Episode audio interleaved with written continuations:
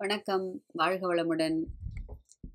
அம்பாளோட அனுகிரகத்தில் ஐம்பது அந்தாதியை வெற்றிகரமாக நம்ம பார்த்துருக்கோம். அவளோட அனுகிரகத்தினால் ஐம்பத்தி ஒன்றாவது அந்தாதியில் அடி எடுத்து வைக்கிறோம் இல்லையா? நூறு அந்தாதி பூர்த்தி பண்ணுறதுக்கு அவளுடைய பரிபூர்ண அனுகிரகம் வேணுங்கிறத ஒன்று கூட நம்ம ஞாபகப்படுத்திட்டு அவளுடைய பொற்பாத கமலங்களை நமஸ்கரித்து என்னிலும் உங்களிலும் லோகம் முழுதும் வியாபித்திருக்கும். அந்த அம்பிகையோட அருட்பாதங்களை அனந்த கோடி முறை நமஸ்கரித்து ஐம்பத்தி ஓராவது அந்தாதி பார்க்குறோம். படிச்சிடலாமா? அரணம் பொருள் என்று அருள் ஒன்றும் இலாத அசுரர் தங்கள் முரண் அன்று அழிய முனிந்த பெம்மானும் முகுந்தனுமே. சரணம் சரணம் என நின்ற நாயகிதம் அடியார் மரணம் பிறவி இரண்டும் எய்தார் இந்த வையகத்தே. தீர்மானமாக சொல்லிட்டார். அம்பாளை போயிட்டு அம்பிகை சரண் புகுந்தால் அதிக வரம் பெறலான்னு பாரதியார் சொல்லி வச்சுட்டு போயிருக்கார். அபிராமட்டர் என்ன சொல்கிறாருங்க அம்பாளோட அடியார்களுக்கு மரணம் பிறவி இரண்டுமே இந்த வையகத்தில் கிடையாதுங்கிறார். அதாவது பிறவா வரமெனும் முக்தி நிலையை அவர்கள் அடைந்து விடுவார்கள்னு அடித்து சொல்லியாச்சு. அதனால் அம்பாளோட அருட்பாதங்களை கெட்டியாக பிடிச்சிக்கணும். இல்லையா? அரணம். அரணம்னாக்க அந்த கோட்டை மதில் சுவர்னு சொல்கிறோம் இல்லையா? நல்ல உயர்ந்த ராஜா மகாராஜாக்களோட கோட்டை பழங்காலத்து கோட்டைகள்லாம் இப்போ சில இடத்துல இருக்குது பார்த்தோம்னா தெரியும். அதாவது அப்நார்மல் ஹைட்டில் இருக்கும் அந்த கோட்டையோட மதில் சுவர்லாம். பொருள் என்று அருள் ஒன்றும் இல்லாத அருள்னா இரக்கம். அருள்ங்கிறதுக்கு இன்னொரு மீனிங் வந்து இரக்கம். இந்த முப்புறங்கள் திருப்புறங்கள்ங்கிற அந்த கதையை நம்ம ஆல்ரெடி பார்த்துட்டோம் இல்லையா? அதாவது பொன் வெள்ளி இரும்பு இந்த மூன்று இதால் செய்த அந்த மூன்று மதில்களை தனித்தனியாக உடைய திருப்புறங்களை மூன்று அசுரர்கள் ஆட்சி செய்தனர். அது பார்த்துருக்கோம் அதெல்லாம். அது என்னன்னா அவர்களுக்கு அந்த அந்த அசுரர்களுக்கு என்ன ஒரு வேடிக்கையானதுன்னா திடீர் திடீர்னு வானத்தில் பிறந்து அப்படியே அந்த கோட்டையோடு அப்படியே கீழே இறங்கும்போது பூமியில் வந்து பல உயிர்கள் வந்து அதுக்கு கீழே அப்படின்ட்டு அப்படியே மடிஞ்சு செத்து போகுமா. அதாவது அந்த நசுங்கி. அதை பார்க்கறதுல ஒரு ஒரு இன்பம் தனி ஒரு இன்பம். ஒரு சொல்கிறோம் இல்லையா? அடுத்தவர்களை துன்புறுத்தி பார்க்கும்போது அதில் ஒரு அலாதியான இன்பம். இன்பம்னா அலாதி அதில் கூட சேர்த்துக்கணும். அந்த மாதிரி அவர்கள் அந்த மாதிரி ஒரு அட்டுழியம் பண்ணியிருந்ததை சிவபெருமான் வந்து அந்த மூன்று புறங்களையும் அழித்து திருப்புராந்தகன் அப்படிங்கிற ஒரு பேர் அவர் அடைந்தார் அப்படின்னு சொல்லிட்டு இதுக்கு முன்னாடி இதிலே பார்த்துட்டோம். இதை இந்த இதை நமக்கும் கூட ஒரு உதாரணமாக எடுத்துக்கலாம். வேற வேற ஒரு விதமான பொருள் எடுத்துட்டோம்னா எப்படின்னா நமக்குள்ள என்னென்னலாம் இருக்குது ஆணவம் கண்மம் மாயை. இல்லையா?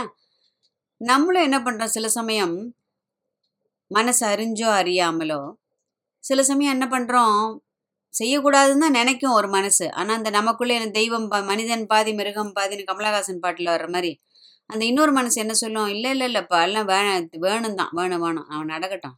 எவ்வளோ செஞ்சுருப்பான் நமக்கு. இதெல்லாம் அனுபவிச்சாதான் தெரியும்.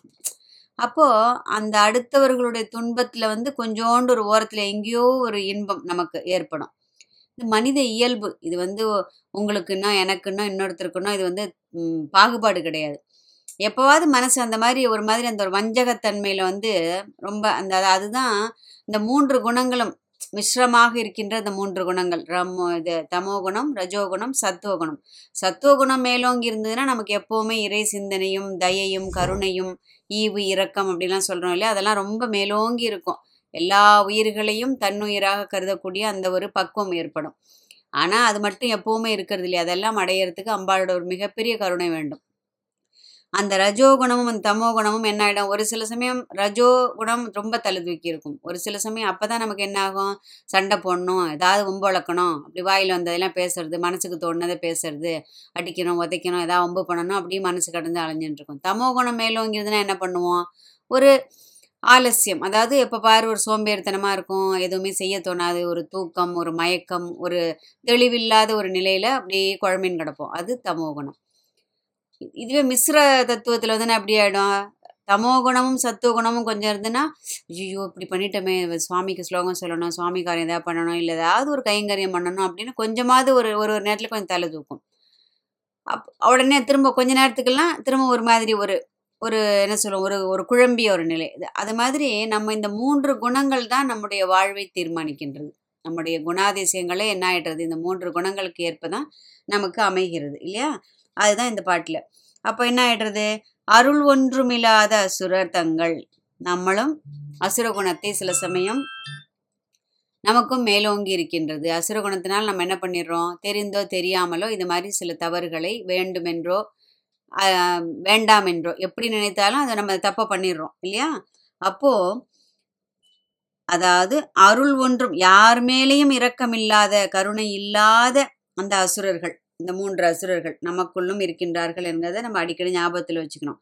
தங்கள் முரண் அன்று அழிய முனிந்த பெம்மானம். முரண்னாக்க அந்த முரண்பாடு. அந்த முரண்பாடு அதாவது அதுதான். அந்த தயை இல்லாத அந்த ஒரு நிலையை அன்று அழிய. யார் அழிச்சது? திருப்புராந்தகன் திருநீலகண்டன். எம்பெருமான் சிவபெருமான் என்ன பண்றாரு ரொம்ப முனிந்தனாக்க சினம் ஜாஸ்தி கோபம் சினம் அப்படின்னாக்க அந்த உக்கிரமான அந்த கோபத்தை அடைஞ்சு அவர் என்ன பண்றார்? அந்த மாதிரி அந்த மூன்று புறங்களையும் அழித்து திரிபுராந்தகன் என்னும் பெயர் பெற்ற அந்த பெம்மானும் முகுந்தனுமே அப் சிவபெருமானை டைரக்டா சிவபெருமான்னு சொல்லாம அதற்கு இவ்வளவு அடைமொழிகள் ரெண்டு வரி அதற்கு எழுதியிருக்காரு பாருங்க அழகா. அரணம் பொருள் என்று அருளில் அருள் ஒன்றும் இல்லாத அசுரர் தங்கள் முரணன்று அழிய முனிந்த பெம்மானும் முனிந்தனா மிகுந்த சினம். உக்ர கோபம் பூண்ட அந்த சிவபெருமானும் முகுந்தனுமே. முகுந்தன் யாரு? திருமால். ரெண்டு பேருமே என்ன பண்றாளாம் சரணம் சரணம் நின்ற நாயகி அப்படிங்கிறார். இந்த அதாவது இதுக்கு முன்னாடி சொன்ன பாட்டில் என்ன சொல்றார்? அம்பாளோட அந்த பொறுத்திருவடி தாமரைகளே நமக்கு பரமானந்தத்தை தரக்கூடியதுன்னு சொல்லிட்டார் இல்லையா?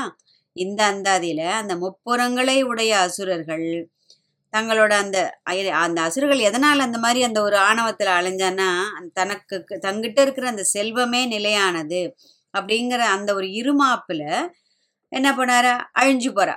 இல்லையா? எது நிலையற்றதோ அதை நிலையென நம்பி தான் அழிந்து போகிறார்கள். இல்லையா? அதாவது நம் எல்லோருக்கும் தேவையான ஒன்று தான் பொருள். திருவள்ளுவர் என்ன சொல்ற பொருள் இல்லாருக்கு இவ்வுலகம் இல்லைங்கிறார்.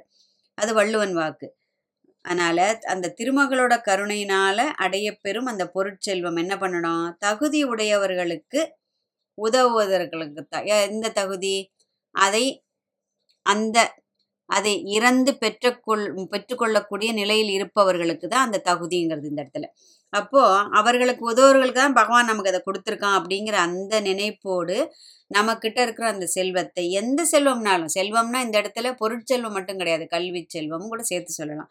ஒருத்தருக்கு ஒரு ஒரு பாடம் சொல்லி கொடுக்கறது ஒருத்தருக்கு நம்மளால முடிஞ்ச ஏதோ ஒரு ஒரு லெட்டர் எழுதி கொடுக்கறது ஒருத்தருக்கு ஒரு பேங்க்ல போகிறோம் ஒரு ஃபார்ம் ஃபில் பண்ணி கொடுக்கறது.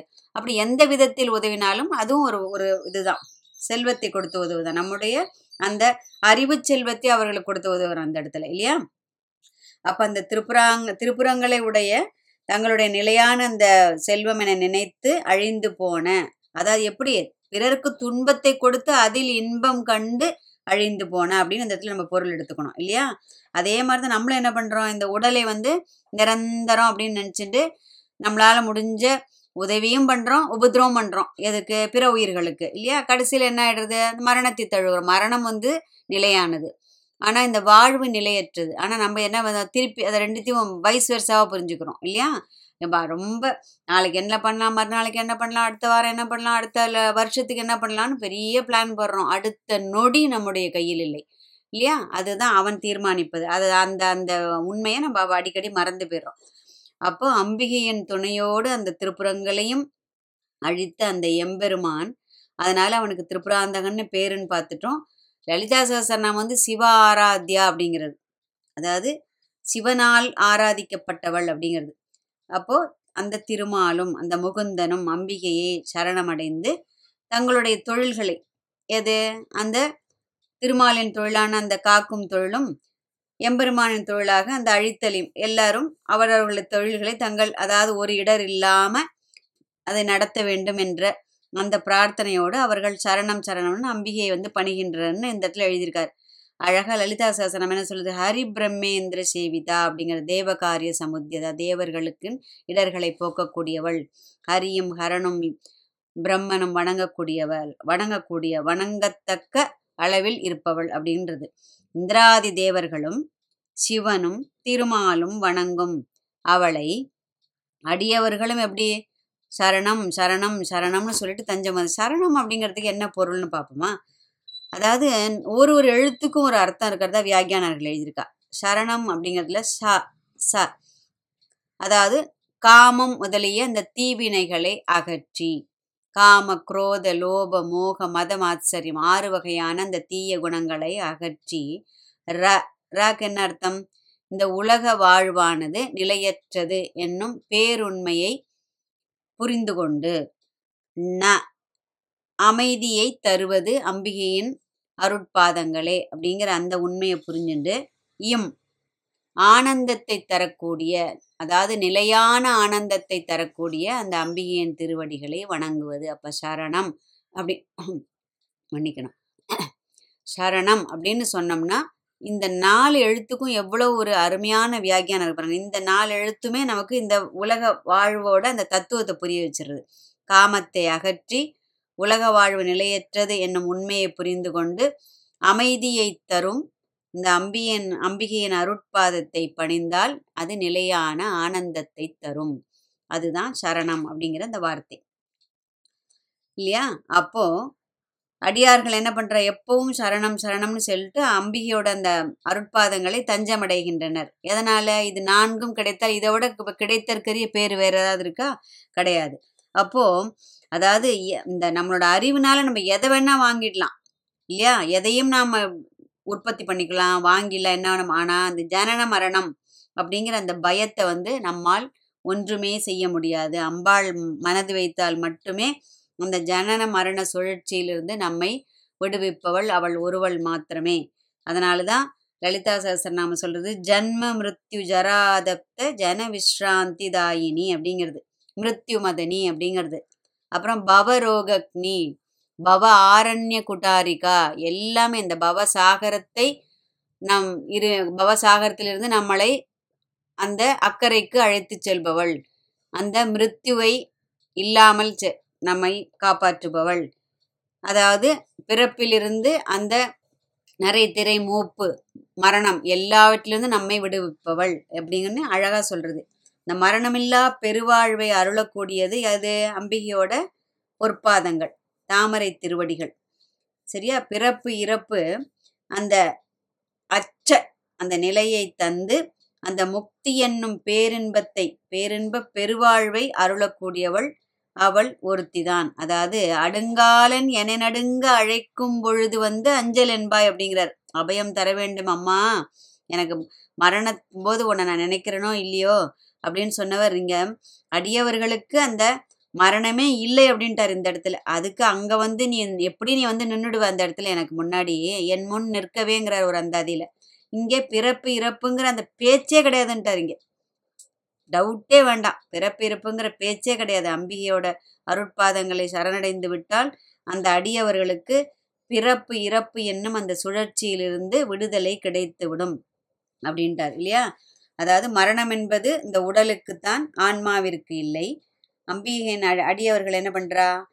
அவர்களுடைய ஆன்மா அவள் திருவடியை போய் அந்த அடைந்த பின் வேற இன்னொரு உடலை தேடி எப்படி நம்ம ஒரு சட்டையை கழட்டி போட்டு இன்னொரு சட்டையை எடுத்து எடுத்து போட்டுக்கிறோமோ அந்த மாதிரி அந்த ஆன்மா என்ன பண்றது? இந்த உடலை விட்டு விட்டு இன்னொரு உடலை தேடி செல்கிறதுன்னு பார்க்குறோம் ஆனா அம்பிகையை பணிந்து விட்டால் அந்த அடியவர்களுக்கு இந்த ஆன்மாவானது வேறு ஒரு உடலை தேடி செல்வதில்லை.